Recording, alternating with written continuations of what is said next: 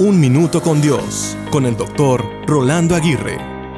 Hay un canto titulado La Gloria de Dios que siempre que lo escucho me pone a pensar en las siguientes preguntas.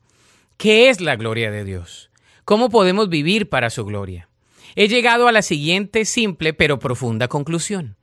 Buscar la gloria de Dios significa buscar su reino y justicia en primer lugar significa vivir siguiendo el propósito que Dios tiene diseñado para cada uno de nosotros.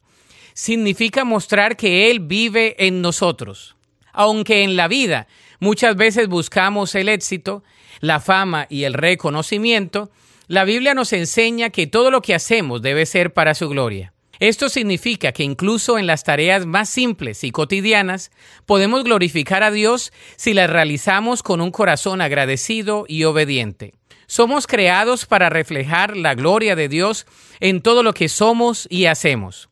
Por ejemplo, en Isaías 43, 7, Dios nos revela su propósito hacia nosotros al decir, todos los llamados de mi nombre, para gloria mía los he creado, los formé y los hice. Entonces, debemos priorizar nuestra relación con Él y vivir en obediencia a su palabra. Examinemos nuestras motivaciones y acciones. ¿Estamos buscando nuestra propia gloria o la gloria de Dios?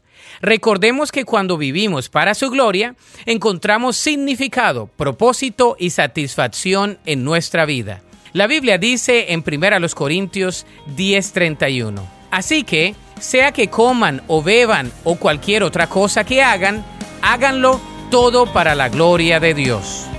Para escuchar episodios anteriores, visita unminutocondios.org.